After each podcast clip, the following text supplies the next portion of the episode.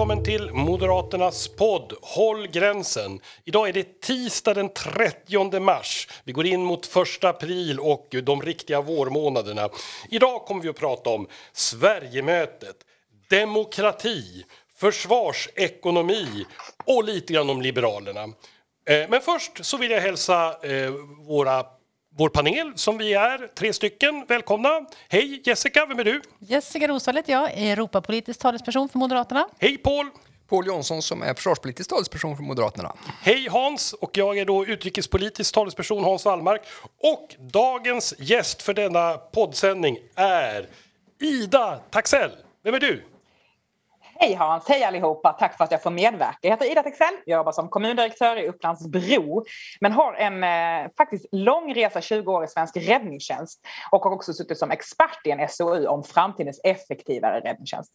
Eh, jag är också ordförande för Scouterna eh, på min fritid som engagerar barn och unga för eh, helt enkelt bra ledarskap och framtidens eh, beslutsfattare, kan man kunna säga. Det kan man säga. Eh, och kungen är väl som heders, eh, hedersledamot, jag på att säga, hedersordförande något sånt. Eh, hedersknyffel är han över scouterna och det är väl många som har danats genom scouterna. Vi har faktiskt ett scoutnätverk här i riksdagen också så att mm, man håller ihop ja. på det sättet. Och dessutom så talar du klingande, väljudande skånska, vilket gläder en Rögle-supporter. det har ju den vecka som har gått har ju då innehållit något som heter Sverigemötet. Och Sverigemötet är ju en samlingsplats för moderata kommun och regionpolitiker. Primärt för kommun och regionpolitiker, men även riksdagen och nationella nivån brukar ju också vara med där. Det brukar vara en stor sammankomst som hålls alldeles på riktigt och då träffas 1500-2000 personer och umgås och pratar politik och så. I år, under pandemins tid, så blev det ju istället en digital kraftsamling. Paul, du var där. Jag var där och eh, vi hade faktiskt ett eh, väldigt intressant ty samtal tycker jag med Ida och även Axel Josefsson som är kommunstyrelsens ordförande i Göteborg. Och vi hade det på temat samhälls, eh, samhällets krisberedskap och det civila försvaret. Och det jag tycker är lite intressant med det här är att ett sånt där seminarium hade vi nog inte haft på Sverigemötet för fem sex år sedan, utan det här är ju någonting som har växt fram. Och det är egentligen två skäl till det. Det ena är ju naturligtvis att vi har återupptagit totalförsvarsplaneringen och det påverkar både kommunerna och det påverkar regional, eh, regionerna, alltså hela ekosystemet. Så dels behöver vi prata om det och binda ihop statlig och kommunal och regional nivå. Och det andra är ju naturligtvis att vi har ju verkligen genomgått en enorm stresstest på hela vår krisberedskap genom pandemin. Vi har ju pratat om det förut, men det är väl sannolikt den största krisen som västvärlden har genomgått socio Eh, både ekonomiskt, politiskt och socialt sen andra världskriget. Ehm, så vi hade bra och intressanta och spänstiga diskussioner kopplat till det. Och eh, mycket av diskussionerna kretsade ju kring hur vi kan få då ett mer motståndskraftigt samhälle, både oavsett om det är kriget eller krisen som kommer. Och här skulle jag vilja vända mig lite grann till Ida faktiskt och ställa en fråga då. Så vi diskuterade, var inne och nosade på det, men det är ju hur vi då utvecklar den här starkare motståndskraften i samhället och framförallt lite grann tittar också på försörjningssäkerhet och det fick vi ju liksom lära oss under pandemin i alla fall. Först var det ju en väldigt stark åternationalisering och EU-samarbetet får man ju ändå säga krackelerad och vi såg stängda gränser och vi har liksom fallet med Mölnlycke som fastnar i Frankrike och sådana saker. Men hur tycker du att vi ska tänka kopplat till försörjningssäkerhet i fred, kris och krig och även vilken roll näringslivet ska ha där. Nu är ju mycket av de här samhällsviktiga tjänsterna eller utförandet av det, det är ju i händerna på privata företag. Det finns ett antal sektorer som påverkar oss där. Har du några tankar kring det? Mm, ja, men tack för ett bra seminarium sist och jätteviktigt att frågan tas upp. Jag tänker så här, vi pratade lite grann om hur viktigt det var att långsiktigt formulera effektmål som krävs för skyddet av Sverige. Alltså det vill säga vad är det förväntade resultatet som vi gemensamt ska uppnå? Eh, jag kommer komma in lite grann på aktörsanalysen, måttsättningen och målen som jag tror vi behöver ta fasta på. Men framförallt vill jag börja det här, vad är det vi ska säkerställa? Vilka resultat ska vi uppnå? Så de frågorna behöver man liksom börja prata kring. För det ger oss bra förutsättningar att utveckla styrning och uppföljning av vår krisberedskap och i förlängningen vårt civila försvar. Att det ska vara långsiktigt, det har jag nämnt, men också tydligt inriktat mot just resultat tror jag är en nyckelfaktor. Det jag tänker är, eh, jag ska komma in på näringslivet alldeles strax, men jag tror framför allt att modeller behöver liksom utformas tillsammans med verksamhetsnära forskning och vi behöver bättre förstå just effekter. Eh, jag tänker att vi behöver en bra och bättre struktur för ansvar, ledning och samordning, precis som du är inne på. Eh, och innan man pratar mer om den så behöver man också förstå vilka som ingår. Och precis som eh, vi sa vid seminariet så krisberedskap och civilt försvar består av ett stort antal verksamheter med en bred uppsättning aktörer i samhället. Det vill säga det är både offentliga myndigheter, privata företag, frivilligorganisationer och invånare. Och de här behöver liksom involveras inom ramen för de modellerna, strukturerna och uppföljningen. Eh, och varför det då? Jo, de besitter ju en oerhörd kompetens. De har väldigt många lärdomar eh, och det är här jag menar att det här behöver man ta fasta på. De har viktig kunskap om försörjningskedjor och leverantörskedjor. Eh, och det här behöver vi förstå betydligt bättre om vi ska konstruera bättre effekter inom ramen för skyddet av Sverige. Så att vi behöver väga in näringslivet just på grund av deras unika kompetens, deras nätverk och deras sätt att se på världen utifrån ett mycket mer globaliserat perspektiv än vi kanske har varit vana vid. Eh, och konkret så måste de naturligtvis in.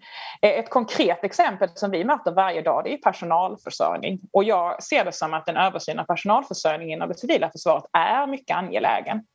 Eh, och jag utgår ifrån att framtidens modeller när vi ska skapa effekter och resultat behöver liksom framförallt väga in näringslivet. Så min förhoppning är att vi ska ha ett betydligt bättre multilateralt perspektiv. Jag hoppas också att vi har en fördjupad aktörsanalys eh, och framförallt att vi förstärker det här adhokratiska systemet som vi lite kort var inne på vid seminariet. Det vill säga att eh, nästa kris är inte en pandemi utan nästa kris kommer karaktäriseras av ett tryck i samhället där olika typer av värdekedjor behöver liksom krokas arm i och förhålla sig till vartannat. Så det här multilaterala och framförallt eh, nyanserade i att betrakta kompetens som vital faktor, det tror jag är jätteviktigt. I en kommun idag då så levererar ju vi väldigt mycket verksamhet och det är ju framförallt inte det offentliga utan mycket av de privata aktörerna. Och vi har idag en naturlig koppling till att jobba med ett perspektiv som jag tycker är viktigt att få nämna också, det vill säga människan i fokus. Egentligen är inte det organisatoriska formatet så väldigt intressant utan återigen, vad är det vi ska åstadkomma för att stärka skyddet av Sverige och människorna i fokus? Det tror jag är en väldigt viktigt anslag när man tar sig an den här typen av frågeställningar.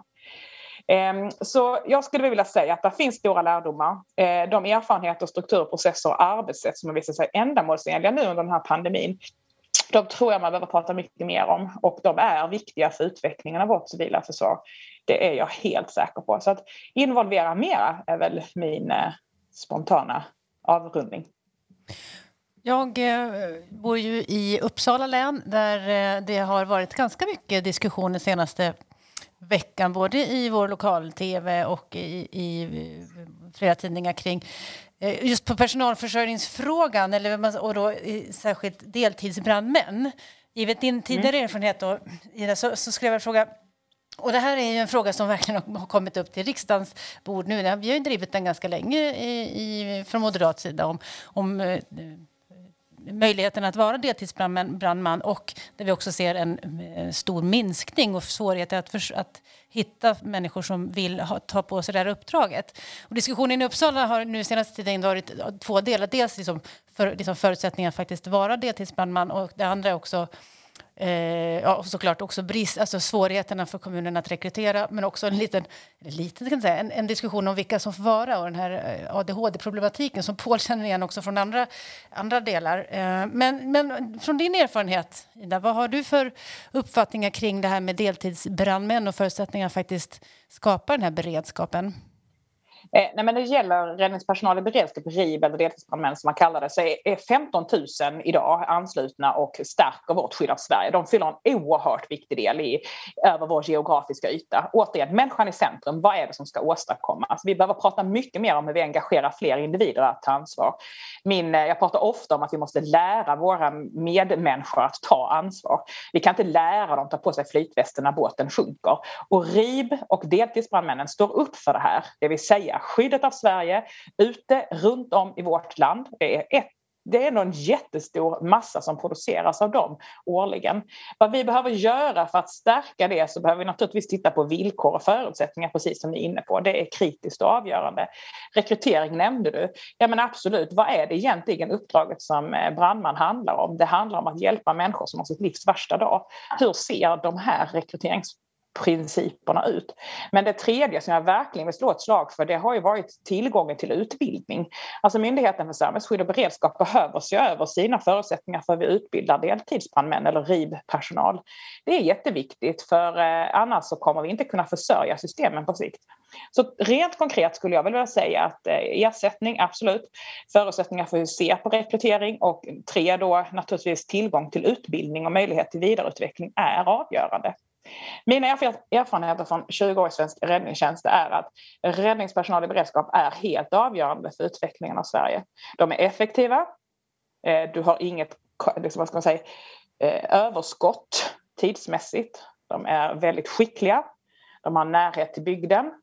De kan dessutom fylla en väldigt viktig framtida roll inom ramen för vårt totalförsvar, i min bedömning. Och där lyfter ju eh, Ida tre saker, men en av dem kanske vi kommer hantera i alla fall om någon vecka. Absolut. Eh, och jag vill verkligen knyta an detta med lokal förankring. Eh, jag bor ju själv i ett landsbygdslän och jag bor verkligen på landsbygden. Och den, den trend som vi har sett är ju liksom att Sverige är bland de länder i världen som urbaniseras allra starkast. Och det är klart att det påverkar ju också då möjligheten att rekrytera deltidsbrandmän på landsbygden. Och det där tycker jag är, är liksom ändå viktigt att man har kvar den förmågan och att det skapar en form av trygghet att man har de här lokala brandstationerna. Det är liksom verkligen viktigt på riktigt för den lokala förankringen. Nu vet ni ju också att det har varit en fråga kopplat till att eh, deltidsbrandmän ska få undantag i a-kassan för de hamnade i den här situationen och att de faktiskt förlorade fortsätta arbeta på som deltidsbrandmän. Då fick de en lägre a-kassa och då vet ni också att från riksdagen i höstas tillkännagav till regeringen att ni måste lösa ut detta eh, för att eh, helt enkelt att deltidsbrandmän får det här undantaget i a-kassan så att de ska inte förlora pengar på att man liksom jobbar för att skapa sin egen bygd eh, mer säker helt enkelt. Eh, nu har ju regeringen gått fram med en proposition på det här området och vi kommer faktiskt att följdmotionera för att fortsätta vidareutveckla regeringens politik där, eller göra den bättre då, eller göra vår egen politik ännu bättre ska jag väl säga. För det är tre undantag i det där lagförslaget som inte vi är riktigt nöjda med. Dels får man inte undantag när det kommer till materiellvård, man får inte undantag på larm och man får inte undantag för utbildning. Och det vill vi ta bort för att skapa bästa möjliga förutsättningar för att rekrytera deltidsbrandmän. För den stora utmaningen det är idag, det är liksom inryckningstiderna. Om man inte bor ute och inte har sitt förvärv ute på landsbygden, fick ju allt mer och mer är att folk bor där men de jobbar någon annanstans, då kommer inte detta att funka. Och då tror jag att det är väldigt viktigt att man på den statliga sidan skapar så goda förutsättningar det bara går för att och kunna rekrytera deltidsbrandmän. Det är därför som vi vill ha ett större undantag i a-kassan än det förslag som regeringen har presenterat. Och det kommer det då en så kallad följdmotion om och det är plingeling, en liten nyhet. Eh, det var ju ett lyckat Sverigemöte som jag sa och eh, det seminarium som eh, Ida medverkade på eh, under Pauls ledning var ju också så vitt jag kan bedöma väldigt uppskattat. Det har i alla fall mitt Facebookflöde indikerat. Och Ulf, var ju, Ulf Kristersson, Moderaternas partiledare, var ju också väldigt tydlig under Sverigemötet. Han pekade ju också ut vad Moderaterna i regeringsställning skulle kunna erbjuda. Det var fem saker. Eh, det var en återupprättad arbetslinje, en stram invandringspolitik och en helt ny integrationspolitik. För det tredje, mobilisering mot de kriminella gängen. För det fjärde, en ambitiös klimat och energipolitik. Och för det femte, och det glädjer oss i podden, en försvars-, utrikes och säkerhetspolitik som värnar svenska intressen och som står upp för fred och frihet. Eh, alla fem är bra, även om våra hjärtan klappar just för punkt nummer fem. Men när det då gäller försvarspolitik, och då vänder jag mig till Paul i sin egenskap av ordförande i försvarsutskottet men också Moderaternas försvarspolitiska talesperson, största oppositionspartiets talesperson i, i de här frågorna. Går vi mot ett underfinansierat försvar? Eh, det är ju det Moderaterna har varnat för under hela den här processen.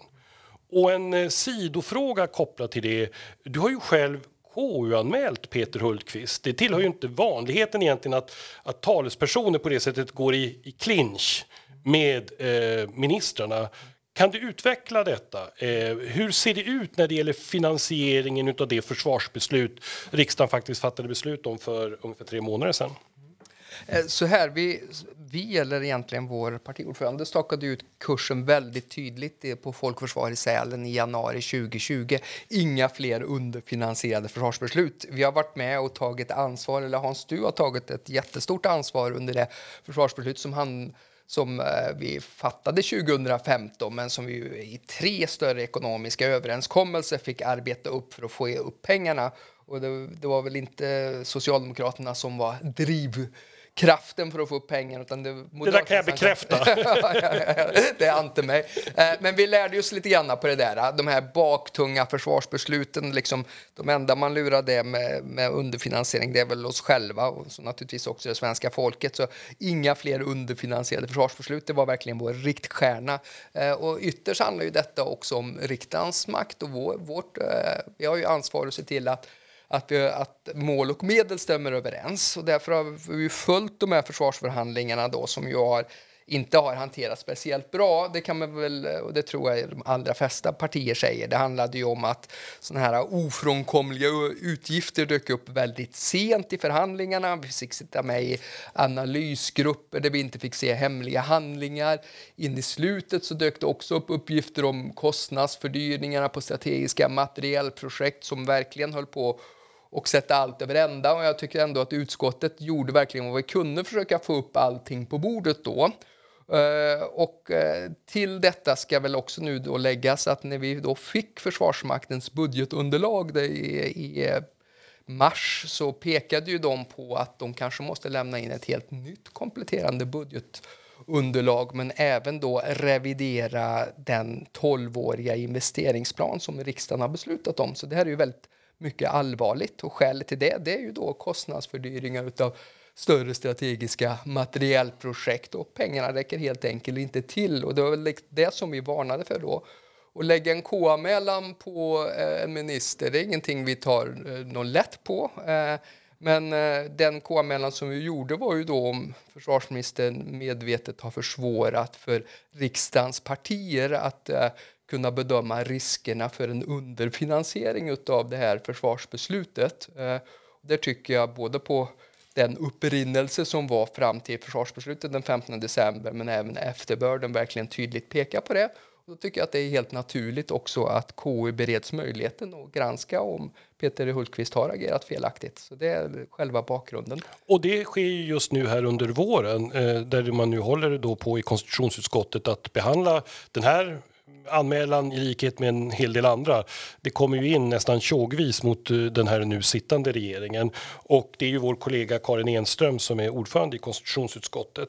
Något annat som man håller på och pular med eh, som man skulle kanske kunna uttrycka på stockholmska kanske. Det är väl den här så kallade nationella säkerhetsstrategin. Vad vet vi om det Paul? Och sedan Ida, vad tycker du att en sån skulle innehålla? Eh, ja, vi fick ju en säkerhetsstrategi 2017 2019 som det var rätt så mycket fanfar kring på eh, Folk och Försvar i Sälen i januari 2017 och regeringen presenterade att detta skulle liksom bli eh, vägledande och inriktande. Sen får vi väl ändå i sanningens namn säga att den där eh, nationella säkerhetsstrategin har inte blivit så mycket bevänt med. En nationell säkerhetsstrategi ska ju i den bästa världen kunna vara inriktande och vi har tittat både på på eh, utrikesdeklarationen där han inte nämns de sista fyra åren. Inte ens i senaste regeringsdeklarationen nämndes den. Jag har gått in och kollat i alla regleringsbrev till MUST, Säpo, FRA, Försvarsmakten. Det är ingen som kommer ihåg den där nationella säkerhetsstrategin. Eh, och det, det pekar väl på ett misslyckande om detta ska vara en, en strategi som är inriktande och dimensionerande och att man helt enkelt inte, ja, den har blivit en hyllvärmare och det kan jag Eh, det tycker jag i grunden är olyckligt. Men jag vet Ida, du har också jobbat med, med begreppet eh, med nationell säkerhet och nationell säkerhetsstrategi. Och, eh, har du några tankar på nu när man ska göra om detta, det har ju regeringen sagt att man ska göra, hur man bör rigga en sån process och, och kanske hur man bör tänka? Ja men absolut. Jag gjorde en, en, ska man säga, en rapport kring det här inom ramen för min thesis när jag gick på MBA-programmet 2017. Och det jag tittade framför allt på då det var eh, hur säkerhetsdiskursen liksom artikuleras. Det min studie visade det var att säkerhetsstrategin, precis som du är inne på, det är mer en diagnos eh, och på någon, någon, form av svensk tolkning om hot och risker på nationell nivå. Men den fyller kanske inte riktigt det här liksom, pedagogiska verktyget eller prioriteringsförfarandet som man kanske egentligen behöver för framtiden. Och framförallt inte framta, framtidens samtal om hot och risker. Eh, det man kan säga är att det är svårt att liksom formulera någon ultimat riskhanteringsstrategi i en väldigt komplex värld. Det som däremot är centralt är att man måste ha en långsiktig strategi gällande vad som är skyddsvärt. Eh, och här finns också ett par rekommendationer som jag kanske vill ta avstamp i. Men framförallt så tror jag att vi behöver fokusera på eh, att framgång, vad är det i ett nytt säkerhetslandskap? Och jag tror att det handlar mycket om precis det jag var inne på med multilateralt samarbete, förmåga att rekonfigurera, i att förstå vad som händer och framförallt ett adekvat och skickligt beslutsfattande. Det vill säga att eh, vi behöver beslutsfattare som förstår vad krishantering är och hur vi hanterar beroendeförhållanden i en komplex värld. Eh, jag är ju inte eh, så förtjust i att deklarera vad ska man säga, objekt eller liksom situationer. För i komplexa världar så är ju inte nästa kris en pandemi utan någonting annat. Så jag tror att man mycket behöver titta på processer och framförallt beslutsfattande och ledarskap. Eh, den, eh, det, det, här multilaterala perspektivet som jag nämnde då, ja, det visade ju tidigt i studien, det vill säga att näringslivets roll måste lyftas fram. Vi måste förstå försörjningsberedskap, vi måste förstå beroendeförhållanden och faktiskt våga titta på försvaret av Sverige utifrån ett mycket bredare anslag om vilka som ska producera skydd. Va? Och det tror jag är en viktig fråga att resonera vidare kring. Det vill säga vilka involveras? Hur konstruerar vi inriktningar? Hur finansierar vi detta? Det vill säga finansieringen, precis som ni är inne på, den är ju helt avgörande om vi nu vill skapa den här långsiktigheten och artikulera behovet av mänsklig säkerhet. Så att där finns ett par eh, dominanta inslag i nuvarande strategi som kanske hade behövt förändras i relation då kanske mer mot den finska modellen där man jobbar mycket mer utifrån att bygga säkerhet inifrån och ut och utifrån in tillsammans med sin befolkning. Ett mycket klokt anslag som jag ser det. Just den finska modellen tycker jag är intressant också, för där har man ju faktiskt att presidenten sammankallar alla berörda myndigheter och aktörer någon gång per år mm. och sitter och dömer av. Så här gör vi och han stakar ut kursen. Vi hade ju en liknande modell i Sverige förut. Den hette Totalförsvarets chefsnämnd där statsministern satt och dömde av ett antal saker. Och den, var, den modellen var mycket hyllad bland myndigheterna för då fastnade man inte i de här äh, maktstriderna på mellanchefsnivå och liksom blockeringen mellan institutionerna. Eh, för ju lite grann tanken också vad vi har kopplat till ett nationellt säkerhetsråd som vi tidigare utvecklat på den här podden. Men nu har vi pratat mycket ekonomi och vi har pratat mycket strategi, men vi har i huvudsak pratat på nationellt nivå. Men det sker ju också mycket saker ute i världen, inte minst kopplat till det till det stora landet i öster. Då tänker jag inte på Ryssland, och jag tänker på Kina. Och jag vill rikta en fråga till Hans. Och då har vi också hört om att Kina nu ska börja eh, bojkotta, eller har redan börjat att bojkotta H&M och vi har blickarna ju främst på Xinjiang-regionen. Vad är dina tankar kopplat till Kina, H&M och Xinjiang? Ja, jag höll på att säga, det går väl inte en podd utan att vi berör Folkrepubliken Kina och eh, Ryska federationen i olika eh, sammanhang. Eh, sällan positivt och upplyftande och så är det ju även denna gång. Eh, alltihop har ju sin grund i allt fler rapporter om ohyggligheter i Xinjiang. Om arbetsläger, om etnisk rensning, om slavarbetskraft. Och det är alldeles uppenbart att eh, Kina börjar bli allt mer eh, internationellt känslig för det här. EU lyckades ju också samla sig till sanktioner mot fyra personer och en juridisk entitet eh, just kopplat till Xinjiang. Vi från Moderaternas sida har ju drivit, och det har ju Jessica Rosvall tidigare berättat om i EU-nämnden, hur vi har drivit också kravet på sanktioner för det som sker i Hongkong. Men det här har ju då varit specifikt när det gäller Xinjiang. Och nu svarar ju Kina tillbaka med ganska hård kraft. Dels så har man ju nu själv riktat sanktioner mot ett antal politiker och företrädare i Europa. eh, inklusive också tankesmedjor som eh, en svensk forskare, Björn Gedén, tillhör de som är uppsatta på den svarta listan. Och sen har man nu börjat med det här äh, svineriet mot ett antal företag som Hennes och Maurits, Nike och några till som då har tagit eh, avstånd från den typen av metoder som man tillämpar i Xinjiang. Så att det här håller ju på att trappas upp. Äh, men det handlar, om, det handlar dels om Xinjiang och de övergrepp som sker där och det handlar också om att Kina på det här sättet visar att de spelar ju hela tiden efter sina egna regler. De ändrar dem hela tiden. Det som är sant idag, det är lögn imorgon och det gör ju dem till en allt mer tydlig, opolitlig partner. Och då skulle jag ändå vilja vända mig med viss kraft till Jessica Rosvall som vår Europapolitiker. Nu landade ju för ett antal månader sedan ett preliminärt investeringsavtal mellan EU och Folkrepubliken Kina. Det ska nu valsas vidare, det ska bland annat genom Europaparlamentet. Och vi hade ju själv Cecilia Malmström, en tidigare EU-kommissionären i vår podd här för några avsnitt sedan, som utvecklade väldigt mycket tankar kring Kina och som ursprungsmärkning, möjligheter att ursprungsmärka varor tillverkade i Xinjiang eller med varor från Xinjiang. Hennes tes var ju att eh, Europaparlamentet i nuvarande form kommer att avvisa det här investeringsavtalet. Det finns väl ingenting, Jessica, som talar för att den bilden på något sätt har reviderats uppåt, utan snarare neråt. Absolut, skulle jag definitivt säga. Vi, vi, vi här i podden höll nog med Cecilia Malmström rätt mycket i det hon sa då. Men det har hon ju bara förstärkt. Så hon, eh, så den här diskussionen, man ska ju komma ihåg, det hon också lyfte det var att det här har ju pågått en diskussion med Kina sedan 2013 och sen gick det rätt fort ändå på slutet och sen kom det ett, ett förslag här strax före jul, eller om det var på nyårsdagen till och med. Eh, och, och sen så bara tre månader senare så befinner vi oss i en annorlunda situation, precis som du beskriver. Eh, så trappa upp, absolut, men det är nästan också lite oförståeligt hur Kina eh, agerar nu, tycker ju rätt många. Dels att det är oproportionerligt med de här sanktionerna som man har mot varandra, eller där Kina har tagit till.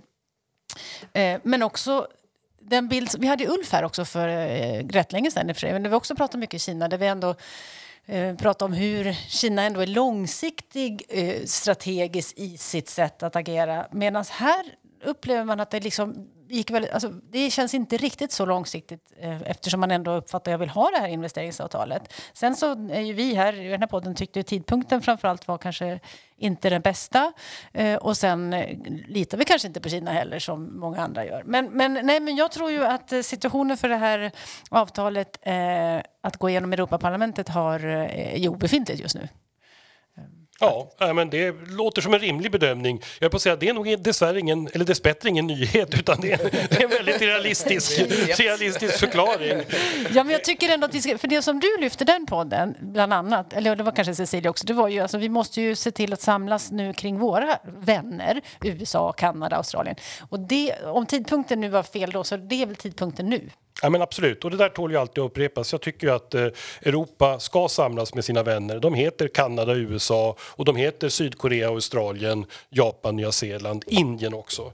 När det gäller samarbete, nu ska jag göra en sån här lokalradioövergång som jag brukar göra ibland. Eh, jag vänder mig snabbt till dig Ida, du är kommundirektör. Eh, jag är själv gammal kommunalråd och kommunstyrelsens ordförande då i Ängelholm. Hur funkar eh, det politiska samarbetet i din kommun? Nu vet jag att man som kommundirektör kanske inte ska recensera sina folkvalda, men nevertheless, gör det nu! Nej, men eh, det jag vill säga, jag har ju en KSO som är väldigt aktiv och tar väldigt stort ansvar, framförallt under den här perioden kopplat till covid. Eh, så för hur fungerar samarbetet? Ja, men en framgångsfaktor som vi har haft, det har ju varit hans och liksom inriktningen kring att inte inrätta en krisledningsnämnd. Det kan ju bero på att vi hade liksom goda erfarenheter av H1N1-pandemin jag menar, det är ju inte första gången Sverige hanterar en pandemi. 20 när var förra gången. Det finns ju jättemånga fina lärdomar från den och de tog vi ju till oss och la en väldigt långsiktig plan. Tidigt här i förra året i februari så jobbade vi i ja, 30 månaders perspektiv. Då fnissade några omkring oss och sa oj oj oj, ska ni jobba så länge? Ja, sa vi, så lång tid kommer det minst att ta. Nu är vi inne på månad 17 så att vår plan har väl hållit rätt väl. Så vad har varit framgångsfaktorerna? Ja, men en bra politiskt samarbete såklart. En förmåga att förstå verklighetens villkor och en aktivt ledarskap. Det skulle jag vilja säga. Så att eh, jag är väldigt trygg eh, med det, liksom det arbete vi har utfört och utför just nu skulle jag vilja säga gemensamt. Jag var ju själv kommunstyrelsens ordförande och därmed också räddningsnämndens ordförande eh, under Gudrun. Nu kanske ni inte kommer ihåg det, men det blåste som attan i nordvästskåne för 20-talet år sedan. Och eh, det gav många rikliga erfarenheter. Och det var, ju, det var ju människor som saknade elektricitet i många, många dagar efter det. Och då får man liksom verkligen det här rent praktiskt det är också min erfarenhet. Då samverkade partierna eh, över block och partigränser väldigt väl. Man sluter upp bakom sin kommun när det liksom bokstavligt talat som i det här fallet blåser. Jag skulle vilja slänga in, jag tror jag har gjort det förut, som sagt, jag bor i Uppsala, där har vi ett kärnkraftverk. Så att vi övar ju faktiskt, inte jag som bor i Enköping kanske, men runt kärnkraftverk. Det finns en, en större krisberedskap, eller, eh, tror jag, bland människor som, som faktiskt bor i närheten av någonting eh, som ett kärnkraftverk, eller, och som faktiskt övar. Man, jag förstår att man ska inte underskatta öva, det håller säkert Paul med om. Ja, framförallt Ida, för Ida nämnde det. Och det där tror jag är otroligt centralt. Och jag menar ju också att de politiska nivåerna mår bra av att också öva sina processer. Det borde vi göra på liksom alla nivåer, nationellt, regionalt, lokalt och också den här typen av utmaningar kopplade till även vår egen säkerhet. Eh, men om detta så tänkte jag nu då komma över på ett annat form av samarbete. Det kan ju inte ha undgått någon att Liberalerna haft partiråd. Eh, och eh, det är ju alldeles uppenbart att man nu vill vrida sig i borgerlig riktning mot Moderaterna och Kristdemokraterna. Moderaterna erbjuder ju också att efter valet 2022 forma en borgerlig regering som ska föra borgerlig politik under en borgerlig statsminister. Det där tycker vi moderater är väldigt bra. Eh, men det är också så att även vi moderater har ju ett antal röda linjer. Så jag tänkte nu helt enkelt ställa frågan till eh, mina vänner i eh, försvarsutskottet respektive EU-nämnden. Hur funkar samarbetet mellan partier där? Och finns det några röda linjer som ni vakar över som moderata företrädare? Och Paul, du har ju en av de klokaste och mest kända liberalerna i ditt utskott, nämligen Allan Widman som verkligen har varit en och är en försvarspolitisk nestor. Hur funkar samarbetet i ditt utskott? Absolut, och en tidigare ordförande i utskottet då är ju liksom grand old man får man väl säga i, i riksdagssammanhang men också har varit 19 år i försvarsutskottet. Så han har ju liksom ett institutionellt minne som är väldigt viktigt för hela utskottet. Jag sätter väldigt stort samarbete på det värde som vi har haft med Liberalerna och Allan Widman i de här försvarsfrågorna. Det har väl också varit så, det kan man ju läsa under under eh, hans rapporter från tidningar och såna saker att de här försvarsförhandlingarna då får man väl ändå säga att regeringen är, ibland har varit rätt så isolerad. Vi har haft en rätt så god borgerlig samverkan vill jag påverka på, påminna både under våren och en bra bit under sommaren och sen så har ju försvarsministern avbröt de där förhandlingarna själv eh, och la fram ett förslag som han inte hade backning för i riksdagen. Så vi har haft en god borgerlig samverkan och det har väl i någon mån också varit Eh, Eh, på, inte påhejat, men, men på förekommande anledning kanske att, att eh, försvarsministern inte alltid har varit så skicklig att bygga förtroende med de eh, borgerliga partierna i Centern och Liberalerna där. Så ett, ett mycket gott och effektivt samarbete uppfattar jag att vi har haft i försvarsutskottet. Ja, och EU-nämnden är ju inte som alla andra utskott utan vi jobbar ju väldigt annorlunda. Vi har några, jag brukar säga gubbor och gummor som är fasta och jag är väl en gumma som är fast där då. Men i övrigt så är det väldigt roterande så vi har ju liksom eh, andra partier byter ju ut sina så att säga, eh, representanter. Så, och dessutom ska jag säga att EU-frågorna är ju lite så här, eh, Sverige håller ihop i rätt många frågor så vi försöker ju samla oss för att ge regeringen stöd för att kunna påverka EU på bästa sätt. Ibland så är det en framgångsfaktor, ibland så är det bra att vi trycker på och eh, ser till att det är EU-nämnden som bestämmer vad som ska vara regeringens politik. Så det är lite olika och ibland samlar vi majoriteter för det, till exempel när det gäller kärnkraft. Eh, frågan, där jobbar vi tillsammans med Liberalerna. Eh, sen ska man väl ärligt säga att andra frågor gör vi inte det. Sociala pelaren som vi moderater bråkar rätt mycket om, där har vi inte samma samsyn. Eh, men på, som sagt EU-nämnden, vi jobbar ju lite annorlunda eh, helt enkelt. Men jag kan ju eh, en person som ofta är EU-nämnden eh, från Liberalerna är Fredrik Malm som ju du samarbetar med utrikesutskottet, Hans. Nej, men precis. Det är ju Liberalernas utrikespolitiska talesperson. En otroligt skicklig person att liksom läsa handlingar och hitta detaljer eh, som ibland går andra förbi. Eh, så att han är ju en, en väldigt, eh, väldigt duktig aktör. Eh, och vi, I grunden så har vi flera duktiga aktörer i utrikesutskottet. Eh, jag måste också nämna mm, Vänsterpartiets Håkan Svenneling. Eh, och just de två, Fredrik Malm och Håkan, brukar ibland också hitta varandra. Sen är det ju för oss moderater, och det är väl lika bra eh, om personer från andra partier som nu lyssnar på den här podden också får reda på det. Det är klart att vi har vissa mycket tydliga blå linjer. De finns särskilt mycket för Moderaterna i utrikes och säkerhetspolitiken som vi hanterar i utrikesutskottet. Och det är ju Nato. Nato är viktigt för oss. Nato är centralt för svensk säkerhet. Så att alla som vill komma närmare och samverka och samarbeta med Moderaterna på utrikes och säkerhetspolitikens område gör klokt i att förstå det. Där är det en styrka att alla fyra borgerliga partier så entydigt klart är för ett NATO-medlemskap. Moderaterna, Centerpartiet, inte minst via Kerstin Lundgren, eh, Liberalerna och Kristdemokraterna. Så att eh, så ser det ut i alla fall när vi samarbetar. Eh, det är lite grann som med din kommun, Ida. Eh, jag tänkte nu att vi skulle det är ju som sagt 30 mars. Några av er har ju slagit upp tidningarna och då tänker jag inte på artikeln i Svenska Dagbladet idag om Hennes Mauritz och Kina eh, utan jag tänker på Stefan Löfven som eh, låter sig intervjuas av Dagens Nyheter. Han säger så här, jag citerar. Jag har aldrig uppfattat att VPK inte stod upp för demokratin. Vad säger vi om det? Pust! Vi gjorde nämligen så här, Ida, jag ska förklara. Vi pratade om Borrell, EUs höge representant för ett antal poddar sedan och då var också Patrik Oksanen med och då nämnde vi Borrells resa till Moskva och då blev det bara en samfälld pust. Det är ungefär samma sak här, det blir en samfälld pust när man läser detta.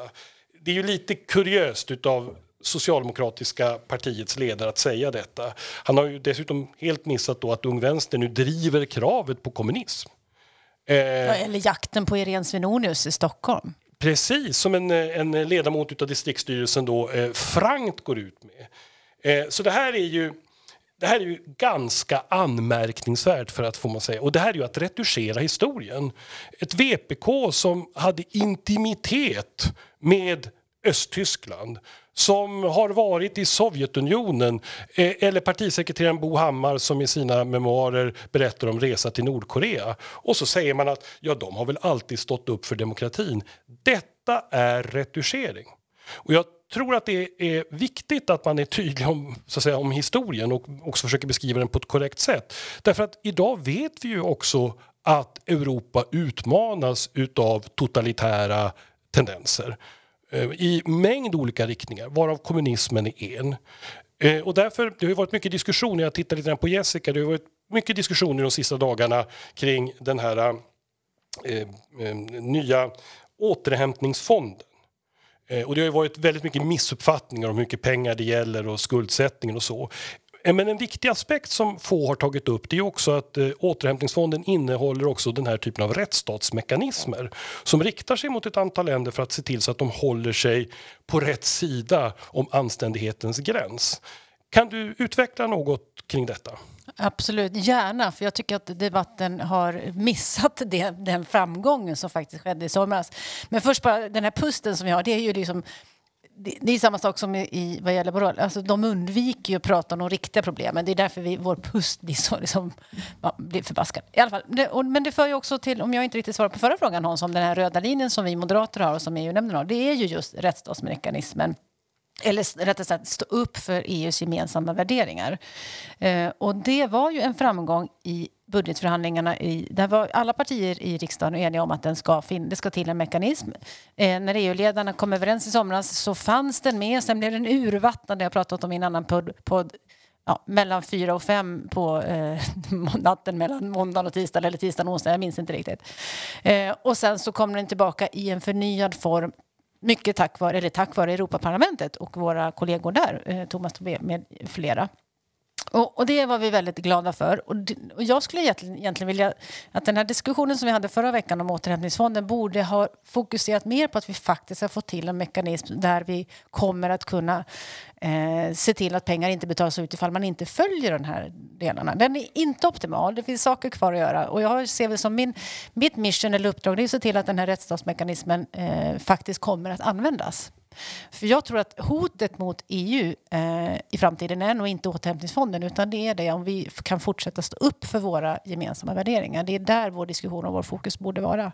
Och där var vår röda linje och den eh, har vi fortsatt också. Och det är ju väldigt viktigt att dels att EU är en värderingsgemenskap och dels att Moderaterna är ett värderingsbaserat parti Och då blir vi genuint upprörda när man i smutskastningens syfte kan läsa att Stefan Löfven säger jag har aldrig uppfattat att VPK inte stod upp för demokratin. Paul Jonsson. Ja, eh, någonting som förenar och någonting som är en röd linje. Någonting som verkligen har förenat de borgerliga, men det får man ju också säga till SD, det har ju varit att 2% målet det har liksom varit viktigt. Har, de, har man ett stämmobeslut på ett 2% mål eh, det har gjort en jättestor skillnad i hela försvarsförhandlingen för hur man vill se på ekonomin eh, fram till 2025, men framförallt bortom det. Eh, en röd linje som är mycket viktig, och det vet jag att det är för dig också Hans, det är ju Rysslandspolitiken naturligtvis. En klar och tydlig Rysslandspolitik där man inte darrar på manschetten på de övergrepp som sker när det kommer till mänskliga rättigheter, när det sker vad som sker i Luhansk och Domansk, Luhansk och... och eh, Donetsk. Tack, tack. Donbass säger vi då, för att lite enklare. och, och på Krim. Sådana delar är ju mycket viktiga också för Moderaterna, kan jag säga. Så det är också en röd linje som vi har i de här sammanhangen. Jag är oerhört tacksam att du tog ordet, Paul, därför att annars hade vi faktiskt inte nämnt Ryssland i den här podden. och jag sa för en stund sedan just att det är två länder som ständigt återkommer. Ja. Hörni, jag tänkte nu avsluta lite grann och vi brukar då, eh, Ida, eh, alltid ha en liten avslutande fråga eh, som jag oftast konstruerar till Jessicas stora förtret. Eh, det stämmer. Ehm, och ibland så handlar det till exempel om eh, ishockey och eh, ställningen i SHL. Varför gör inte det idag? jo, det kan vi absolut. Nej, men Eh, vi, har ju också, vi, vi, började ju dagens podd med Sverigemötet och vilken energikick det, det, det var. Och, och, som ni också, Ida och Paul, som ni gav också de som deltog på ert seminarium. Eh, men vi har ju andra typer av möten och annat som ger oss energikickar. Så dagens tips är, vad ger en energikick? Eller en intellektuell stimulans? Eller något annat som man liksom blir pigg och glad utav? Ida? Ja, men superbra. Äntligen får jag frågan. Jag har längtat efter att få svara om Homo sapiens. Läs en bok om, av Yuval Harari, apropå det vi just nu pratar om, det vill säga visioner och värderingar av vad som får mänskligheten att överleva så här, rent framgångsmässigt i framtiden. Jag älskar honom. Det ger mig energi, stretchar mig själv intellektuellt och framförallt då Homo sapiens eh, framgångsfaktorer i en ny värld. Eh, han har många bra takes. Nu, det skickar jag med. Nu är du dessutom en person som skänker många andra energi ska sägas. Jag trodde ju för sig att du skulle säga scouterna, men eh, vi, vi sätter in den som, ett, som en, en, en möjlig energikälla också. Paul! Eh, ja, eh, att träna för att orka, det kanske låter lite floskrigt, men, eh, och, och eh, nu är det sådana tider som det är, men nu blir det ljusare och då finns det också möjlighet bättre att, att träna utomhus. Så, så jag, jag får Även om jag är trött efteråt så njuter jag av den där endorfinkicken som jag får när jag varit ute och sprungit på morgonen när jag kommer iväg de morgnarna. Så att det, eh, det ger mig eh, både ljus och det ger mig energi och det ger mig lite inspiration med att träna. Jessica?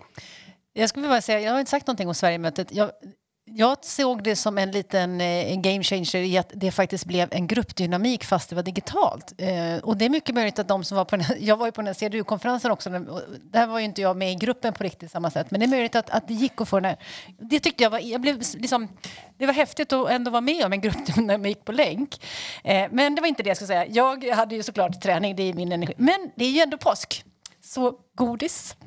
Åh, oh, träning och godis. Det och jag längtar lite efter Almedalen också, det hade jag inte tänkt säga. Men det, det känns faktiskt som ja, att... Jag tänkte träning och godis, det var lite yin och yang sådär. Ja, de hänger ihop. Ja, energi, korta. Eh, socker ja, gör en energikick. Eh, exakt, men ett stort dippar man ju tyvärr dem. Men, ja, ja. Jag ska säga, eh, det finns en typ av möten som jag verkligen saknar nu i eh, dessa digitala tider. De har inte blivit lika bra som Sverigemötet.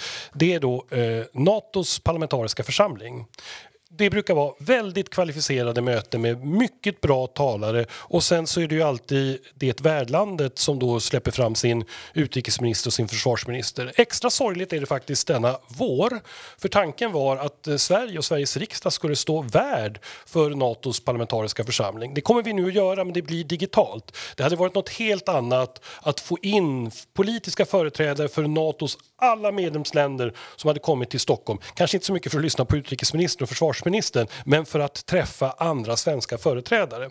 Annars, det som också skänker mig eh, liksom stimulans det är ju lite grann där Ida var.